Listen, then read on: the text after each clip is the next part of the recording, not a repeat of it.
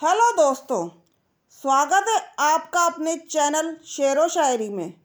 मुझे पूरी उम्मीद है कि आप लोग सब खैरियत से ही होंगे। दोस्तों, होली का त्यौहार बस आ ही गया।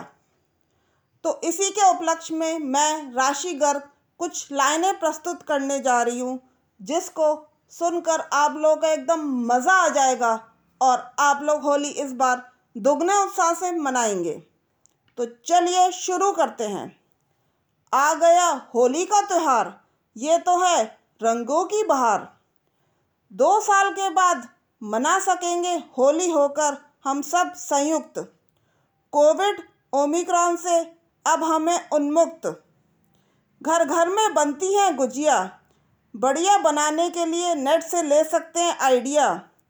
होली की चढ़ती है ऐसी खुमारी। बच्चे सुबह से ही भरने में लग जाते हैं पिचकारी।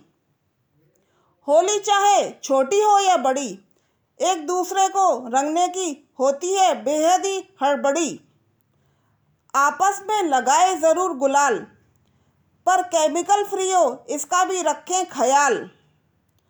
रंग चाहे नीला, पीला, हरा हो या गुलाबी, ऐसा ना हो कि त्वचा में आ जाए खराबी।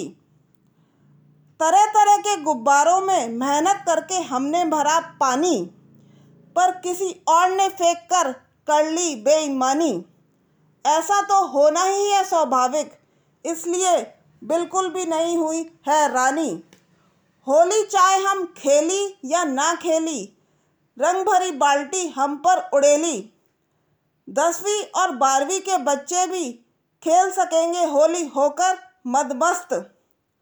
मार्च में नहीं है कोई बोर्ड। फ़िलहाल पढ़ाई में नहीं होना उन्हें व्यस्त।